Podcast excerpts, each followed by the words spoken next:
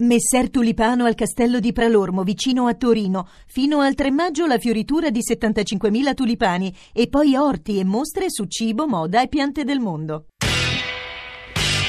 Radio Anch'io, l'attualità in diretta con gli ascoltatori.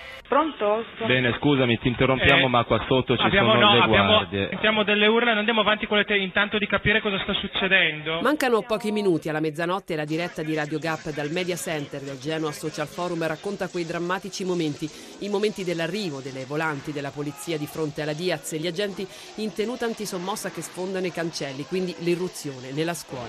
E stanno entrando, stanno sfondando i portoni. Comunque noi ci siamo barricati al secondo piano, amici ascoltatori, un momento molto tragico. Stanno cercando di sfondare la nostra porta al secondo piano. Mani alzate, resistenza passiva. Non ci devono fare niente. Eccoli, eh, sono entrati.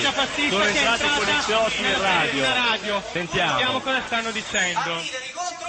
Un'eruzione violentissima. All'interno della Diaz pensavano di trovare i temuti black bloc responsabili delle devastazioni avvenute in quei giorni a Genova. Invece nelle aule della scuola, lungo i corridoi, nella palestra c'erano solo ragazzi, attivisti, alcuni stranieri, manifestanti pacifici, molti dei quali in quel momento stavano dormendo nei sacchi a pelo.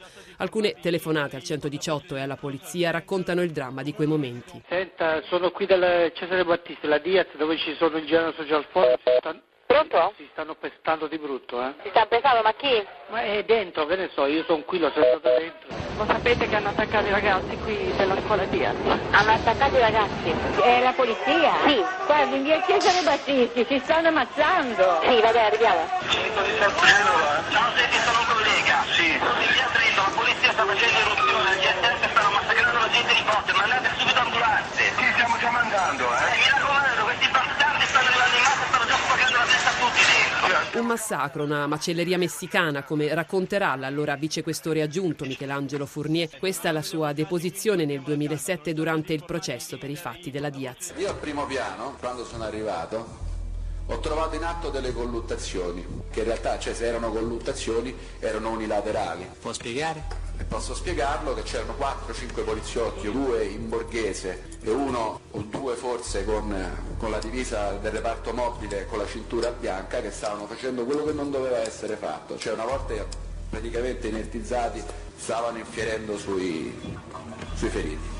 Mi sono imbattuto in una ragazza alta circa uno e ottanta, probabilmente nordica, che giaceva in una pozza di sangue, ma sangue veramente copioso. La cosa più allarmante è che io ho potuto verificare che c'erano dei grumi, grumi che sul momento io ho scambiato per materia cerebrale. E io a quel punto ho dovuto urlare basta, basta. Gli agenti aggredirono violentemente e colpirono a manganellate quasi tutti presenti nell'edificio. novantatré attivisti vennero arrestati, ottantadue dei quali feriti, molti portati in ospedale, tre gravissimi finiti. Finirono in prognosi riservata, uno in coma. Senti, una cortesia, un'ambulanza in piazza Merani, angolo Battisti, è urgente. Chiedevo chi è l'auto che ha chiesto l'ambulanza, per quale motivo siete lì?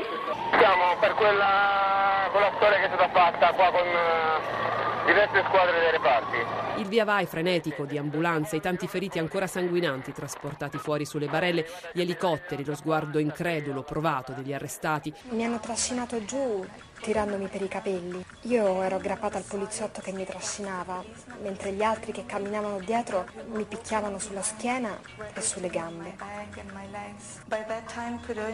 Vedevo tutto nero, stavo per svenire.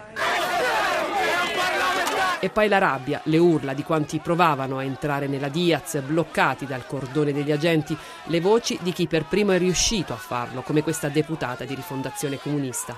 Il capo della polizia non si fa trovare, il ministro non si fa trovare, il questore dice abbiamo l'autorizzazione del magistrato, non so quale autorizzazione, perché l'unica motivazione addotta sarebbe una frassaiola, i nostri deputati e Agnoletto che sono stati impediti ad entrare nell'altra parte della sede. Ora da questa sede sono usciti i poliziotti e adesso naturalmente stiamo lavorando per mandarli via dalla via, perché sono centinaia. Un numero rimasto ancora imprecisato, quello degli agenti entrati nella Diaz. La Corte di Appello di Genova, nelle motivazioni della sentenza di secondo grado, li stima in circa trecentoquarantasei poliziotti e oltre centoquarantanove carabinieri che circondarono le zone adiacenti alla scuola. La versione ufficiale del reparto mobile di Genova fu che l'assalto sarebbe stato motivato da una sassaiola avvenuta in serata. Sono ore di grande confusione. Il capo delle relazioni esterne della polizia di di Stato Roberto Sgalla sminuisce. Dottor Sgalla, ci sono stati scontri particolarmente violenti con i manifestanti. Le agenzie parlano di già almeno quaranta feriti. Ma molti no, un numero sicuramente esagerato, oltretutto molti sono feriti nel pomeriggio